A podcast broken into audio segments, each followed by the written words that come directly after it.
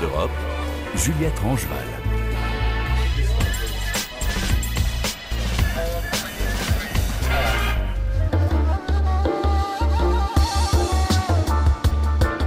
Bonjour, la question du voile, question intime et politique, se pose aujourd'hui en Autriche. Celia Cicek enseignait l'islam dans les écoles de Vienne. Les élèves ont un enseignement religieux chacun dans leur religion dans ce pays. Mais voilà, un jour, elle a décidé d'arrêter de porter le voile islamique et les ennuis ont commencé. Aujourd'hui, cette enseignante prend la parole non sans crainte pour dénoncer les harcèlements qu'elle a subis et elle le fait par le biais d'une pièce de théâtre. Céline Béal a assisté à une représentation. Also, zu der Frage mit dem? Une femme vient de se lever dans le public. Un projecteur se braque sur sa robe rouge. Elle interpelle les comédiens sur scène. La pièce What Did You Do When Lady Di Died s'est jouée dans le petit théâtre viennois Werk X quelques semaines cet hiver. Elle s'inspire de la vie de Diana Spencer, princesse britannique décédée en 1997. La femme en rouge, spectatrice, se révèle actrice. Elle commence à réfléchir sur sa propre histoire à voix haute. Elle parle de sa vie de femme musulmane dans un cercle conservateur, comme d'un carcan dont elle s'est libérée. Cette femme, c'est Celia Cicek, et elle joue son propre rôle. L'autrice et metteuse en scène de la pièce, Katharina Kumar, explique. J'avais ce projet depuis très longtemps. Je voulais parler du délitement du monde occidental tel que je le ressentais. Mais je l'avais remisé dans un tiroir. Et puis, nous avons fait connaissance. La rencontre de l'autrice allemande avec l'enseignante viennoise Celia Cicek dans la cuisine d'un ami commun en 2020 a relancé le projet. Sur scène, le récit de la vie de Diana croise celui de Celia. Le résultat est sombre, inventif et cérébral. Katharina Kuma. Il y a des parallèles saisissants. Celia s'est libérée d'une société très réglementée qui scrute de près le comportement des femmes. Lady Di, elle, était une pierre d'achoppement pour la société monarchique, elle aussi très réglementée. Elle a provoqué des scandales et fait trembler la communauté royale. C'est exactement ce que Celia fait actuellement avec la communauté religieuse islamique en ce moment. Celia Cicek, 46 ans, a longtemps travaillé au sein de l'organe représentatif des musulmans d'Autriche, l'IGGE. Elle dit aujourd'hui qu'elle était la musulmane parfaite. Mariée à 16 ans et mère de trois enfants, elle enseignait la religion islamique dans les écoles autrichiennes. Elle portait le voile, ce qui lui avait d'ailleurs valu d'être la cible d'une attaque islamophobe dans le métro. Quelque temps après son divorce, elle décide de se découvrir les cheveux. Avant, comme beaucoup de femmes élevées dans des familles d'origine turque, nombreuses parmi les musulmanes autrichiennes, elle ne sortait pas sans un voile étroitement noué autour du visage. Sa décision prise, elle découvre que ce qu'elle pensait être un choix personnel, de l'ordre de l'intime, est en fait très politique. Pourquoi faut-il que tous ces machins religieux se jouent sur les têtes des femmes Je ne veux pas être le symbole de l'islam. Le symbole de l'islam, c'est le croissant. Je ne veux pas que le voile devienne le symbole d'une religion. Mais c'est ce qui se passe en Europe. Dans d'autres pays, des pays musulmans, les gens veulent s'en libérer. Mais en Europe, c'est ce qu'on promeut. Elle est aujourd'hui en procès contre l'IGGE, qu'elle accuse d'avoir exercé des pressions sur elle pour qu'elle remette son voile. Sa mère n'oserait plus se montrer dans son ancienne mosquée. Son frère, venu à la première de la pièce, lui a reproché son engagement public sur ce sujet sensible. Je veux m'adresser aux musulmans, mes frères de religion, mais ils me disent que je donne une mauvaise image de l'islam. Mais ce n'est pas l'islam dont on parle. Je ne suis pas une traître et j'aime Allah. Selon Celia Cicek, la foi et le voile sont deux choses bien différentes. Elle dit avoir reçu d'autres retours positifs, dont ceux de musulmanes avec des expériences similaires. Contactée par RFI, l'IGGE ne commente pas le procès en cours. L'institution souligne cependant que d'autres femmes dans ses rangs enseignent tête nue, sans que leur poste soit menacé. Selon la porte-parole de l'organisation, le voile est bien une question qui relève de l'autodétermination des femmes concernées. Le procès doit reprendre en avril. En attendant, l'expression via le théâtre fait du bien à Celia Cicek. mais c'est aussi une épreuve psychologique. Ce soir-là, après la représentation, on a pu l'apercevoir à la sortie, en larmes, dans les bras d'une femme en âge d'être sa mère. Personne n'aurait pu s'immiscer dans cette étroite étreinte entre ces deux femmes musulmanes, l'une voilée, l'autre non.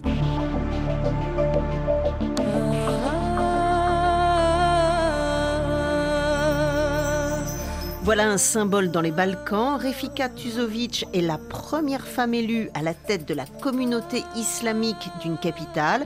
C'est à Podgorica, au Monténégro, les précisions de Simon Rico. Selon la nouvelle constitution de la communauté islamique du Monténégro, les femmes sont désormais autorisées à occuper les fonctions de dirigeantes. Et le 4 février dernier, un premier pas très important a été franchi quand Refika Tuzovic a été élue à la tête du Maïlis de la capitale Podgorica. Le Maïlis, littéralement l'endroit pour s'asseoir, est l'instance la plus élevée chargée d'organiser la vie spirituelle des croyants musulmans sur un donné. Au Monténégro, par exemple, il y en a 13. Du point de vue de l'islam, rien n'interdit théoriquement l'élection d'une femme à la tête d'un maïlis, mais jusqu'à présent, aucune n'avait occupé cette fonction dans les Balkans. Pour la communauté islamique, c'est un moment important. Mon exemple personnel prouve que dans l'islam, il n'y a pas de différence entre un homme et une femme, a expliqué Refika Tuzovic après son élection tout en reconnaissant sa surprise. C'est ma réussite personnelle, mais cela ouvre aussi des opportunités pour d'autres femmes, poursuit celle qui dirigeait depuis 20 ans la comptabilité de la communauté islamique monténégrine. Les réactions des fidèles ont d'ailleurs été très positives dans tous les pays des Balkans au Monténégro, on compte environ 15% de musulmans, mais l'islam est la première religion chez trois de ses voisins, en Bosnie-Herzégovine, au Kosovo et en Albanie.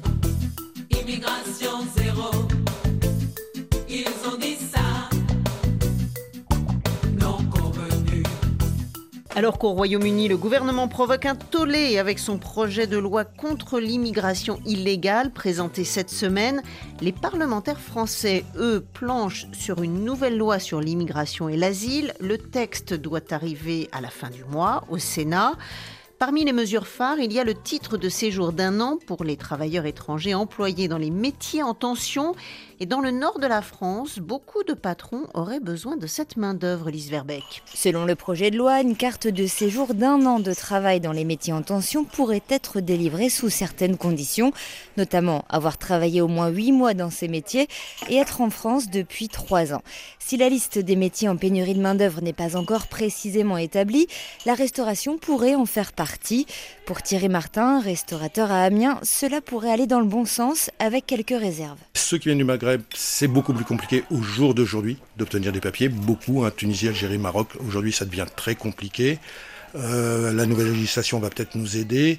Nous, on a plein de demandes de gens qui sont arrivés sans papier. Je pense que oui, ça serait beaucoup mieux de leur laisser un accès, euh, juste donner la possibilité aux gens qui veulent travailler de travailler, tout simplement, sans limitation de durée, parce qu'un an, je pense que c'est très compliqué. Dans son restaurant de 18 salariés, il compte 7 nationalités différentes. Il s'est déjà battu plusieurs fois pour certains. On a eu un jeune avec un OQTF, obligation de quitter le territoire, et euh, on lui a fait une lettre avec une promesse d'embauche qu'on a suivie à la préfecture. On a réussi à le faire rester en France. Il a eu son contrat de travail avec mon établissement. Il a en parallèle suivi des études. Et aujourd'hui, ce monsieur est euh, directeur financier. C'est une vraie réussite, donc c'est possible. Hein. Euh, je pense qu'il faut bien comprendre que ces gens qui viennent chez nous, hein, et la grande majorité, contrairement à ce qu'on pense, viennent travailler. Moi, je pense que toutes les gens qui sont dans la TPE, PME devraient euh, vraiment se pencher sur ce système parce que c'est une vraie richesse pour l'entreprise. C'est une vraie richesse, c'est des gens qui sont euh, vraiment investis, qui ont une vraie volonté. Et le patron se bat contre les idées reçues. Je ne pense pas qu'on quitte son pays de gaieté de cœur. Nous, on a un Iranien, il est dans son pays menacé de mort. Il vient pas en France pour faire du tourisme. Il vient en France pour se reconstruire. Et pour construire, c'est des gens. Euh, moi, j'ai un de mes cuistots euh, qui a rencontré une dame, qui a fait des enfants. Ses enfants sont scolarisés.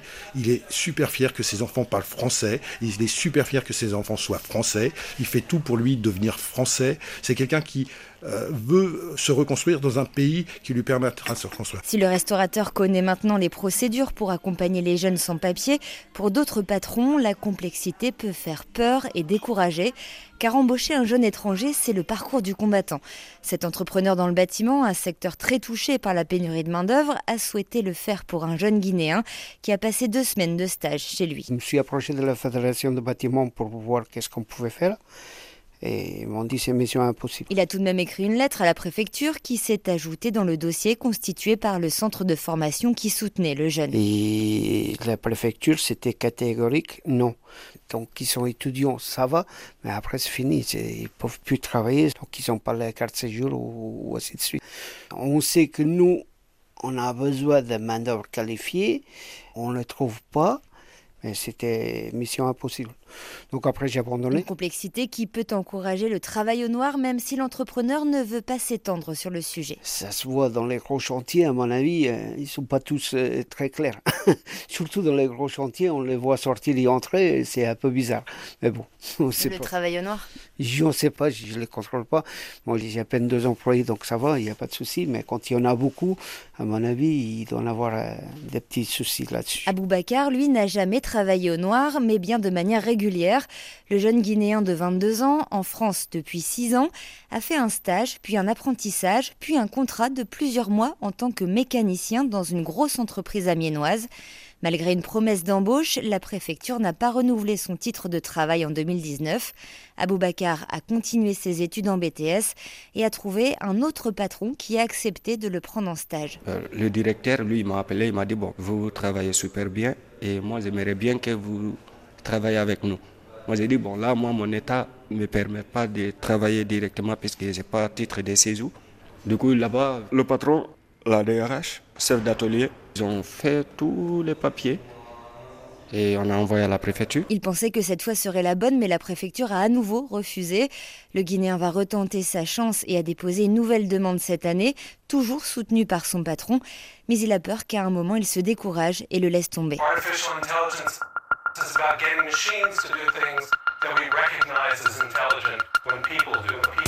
Direction la Roumanie où le gouvernement recrute une intelligence artificielle pour surveiller les réseaux sociaux et prendre en temps réel le pouls de ses citoyens. C'est une opération de communication politique, certes, mais pas que. C'est ce que nous explique à Bucarest notre correspondant Benjamin Ribou. La séance de gouvernement du mercredi 1er mars à Bucarest avait en effet des allures quelque peu irréelles. Visiblement pas peu fier de sa nouveauté, le Premier ministre Nicolae Tchouka y a dévoilé à son équipe leur tout nouveau collègue en début de réunion. Il désigne alors une sorte d'hologramme bleu qui apparaît devant le drapeau roumain. Un visage pixelisé se dessine, celui de Yon, le nouveau conseiller, qui se présente avec une voix de robot. Comme dans un film d'anticipation des années 90, Yon commence par remercier bien gentiment d'avoir été créé, avant, très vite, de parler de sa mission, celle de représenter les Roumains. Il invite d'ailleurs tout un chacun à lui envoyer ses doléances, car il veut, dit-il, connaître son pays. En d'autres termes, Yon, fruit du travail de chercheurs de plusieurs universités du pays, analysera ce que les gens lui diront sur les réseaux sociaux. Au plan technologique, la Roumanie est très souvent présentée comme la Silicon Valley d'Europe de l'Est, avec un écosystème riche dans le secteur informatique. L'exécutif roumain se veut désormais pionnier dans le domaine de l'intelligence artificielle, malgré les nombreuses interrogations éthiques notamment que celle-ci soulève. Sans surprise, ce sont surtout des critiques et des commentaires moqueurs qui ont fleuri sur les réseaux sociaux, justement, depuis la présentation de Yon, dont beaucoup se demandent ce qu'il va bien pouvoir faire remonter au gouvernement. J'ai pourri ton journal sur les réseaux sociaux. Tu trouves pas ça normal, toi, sur les réseaux sociaux, qu'on achève bien les chevals? Sur les réseaux sociaux. La majorité numérique, on en parle beaucoup en ce moment, l'âge à partir duquel on considère qu'une personne maîtrise son image, ses données personnelles, et qu'elle est en mesure de donner son accord à ce que tout ça soit utilisé par des services en ligne.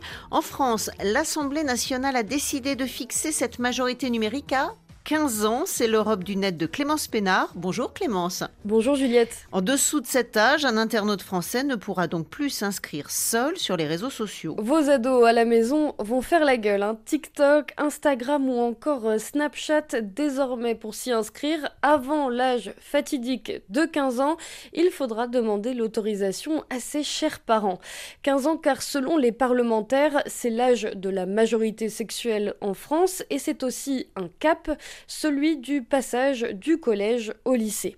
Une proposition de loi adoptée par les députés il y a tout juste une semaine, jeudi dernier, proposition votée à la quasi-unanimité, 82 voix pour, 2 seulement contre, un climat de concorde rare, il faut donc le noter surtout en ce moment au Palais Bourbon. Jusqu'à présent, en théorie, Clémence, il fallait avoir 13 ans pour s'inscrire sur la plupart des réseaux sociaux. Oui, mais dans les faits, contourner cette règle sans mauvais jeu de mots, c'est vraiment un jeu d'enfant. Il suffit de mentir et changer sa date de naissance. Et c'est donc une technique très répandue puisque selon la CNIL, c'est l'autorité en France en charge de la protection des données personnelles, la première inscription sur les réseaux se fait en moyenne à 8 ans. Et à seulement 12 ans, 58% des enfants seraient actifs sur au moins un réseau social. Divina Fromex est sociologue des médias et professeure en sciences de l'information à l'université Sorbonne Nouvelle. Pour elle, le véritable enjeu, c'est de mettre les plateformes face à leurs responsabilités. Ce qui est intéressant dans cette question de majorité numérique, ce n'est pas que les jeunes vont essayer de la contourner, ils sont dans leur rôle de jeunes qui explorent et qui sont curieux mais ce qui est intéressant, c'est que c'est pour empêcher le contournement par les plateformes de droit américain. Cette loi leur rappelle que maintenant, elle relève du droit européen et français. En fait, jusqu'à présent, ces réseaux sociaux se contentent de déclarer qu'ils vérifient l'âge, mais ils n'ont pas à le prouver. Donc finalement, Clémence, aucune vérification sérieuse n'existe. Oui, voilà, et fixer un nouveau seuil, c'est bien beau, mais pour que ça soit véritablement appliqué, il faut que les plateformes jouent le jeu. C'est tout le cœur du texte voté jeudi. Les réseaux sociaux seront dans l'obligation de mettre en place de nouveaux outils de vérification. Quand on voit toutes les étapes aujourd'hui de vérification d'identité pour accéder à son mail, par exemple, on se dit que TikTok et autres ont les ressources pour y arriver avec un peu de bonne foi. Justine Atlan est la directrice générale de l'association e-enfance. Sur le 3018, le numéro national des violences numériques, un quart des appels reçus concernent les moins de 15 ans qui demandent de l'aide notamment face au cyberharcèlement. Selon Justine, l'autorisation parentale décrite dans cette proposition de loi est aussi un moyen d'instaurer une vraie conversation au sein des familles. Ça va permettre aux parents de prolonger leur modèle éducatif, y compris dans les usages numériques de leurs enfants, ce qu'aujourd'hui ils n'arrivent pas à faire parce qu'ils ont le sentiment que ça leur échappe complètement. Ça pourra leur permettre vraiment accompagner leur enfant dans euh, une appropriation et une autonomie euh, du numérique comme d'autres sphères de la société. Et je pense que ça d'amener beaucoup plus de sérénité, à la fois dans les relations parents-ados et du regard que les parents peuvent porter sur les outils numériques. Et à l'échelle européenne, Clémence, on en est où? Alors le concept de majorité numérique n'est pas nouveau en Europe, c'est en 2018 qu'il est introduit en France en application d'une législation européenne. Elle laissait aux États membres la possibilité de fixer cette majorité entre 13 et 16 ans. La Finlande et la Suède se sont par exemple alignés sur les États-Unis, 13 ans donc. Le seuil de 15 ans a dès le début été choisi en Grèce et en République tchèque. Enfin, d'autres pays vont jusqu'à 16 ans, l'Allemagne, les Pays-Bas ou encore la Hongrie. Mais tout ça peut être amené à changer. Il y a une harmonisation dans le domaine du numérique en ce moment, notamment avec le DSA, le Digital Services Act. Une chose est sûre, en revanche, pour s'assurer que les réseaux sociaux fassent respecter une limite d'âge, il faut les attaquer là où ça fait mal, leur portefeuille. Le texte français l'a bien compris, en cas de manquement, la plateforme sera punie d'une amende pouvant aller jusqu'à 1% de son chiffre d'affaires. Mais avant tout ça, Clémence, la proposition de loi doit d'abord être examinée au Sénat. Merci et à la semaine prochaine. Accent d'Europe à la réalisation Françoise Grelot. Vous retrouvez le podcast de l'émission sur RFI.fr et sur votre plateforme de streaming. Abonnez-vous. À bientôt.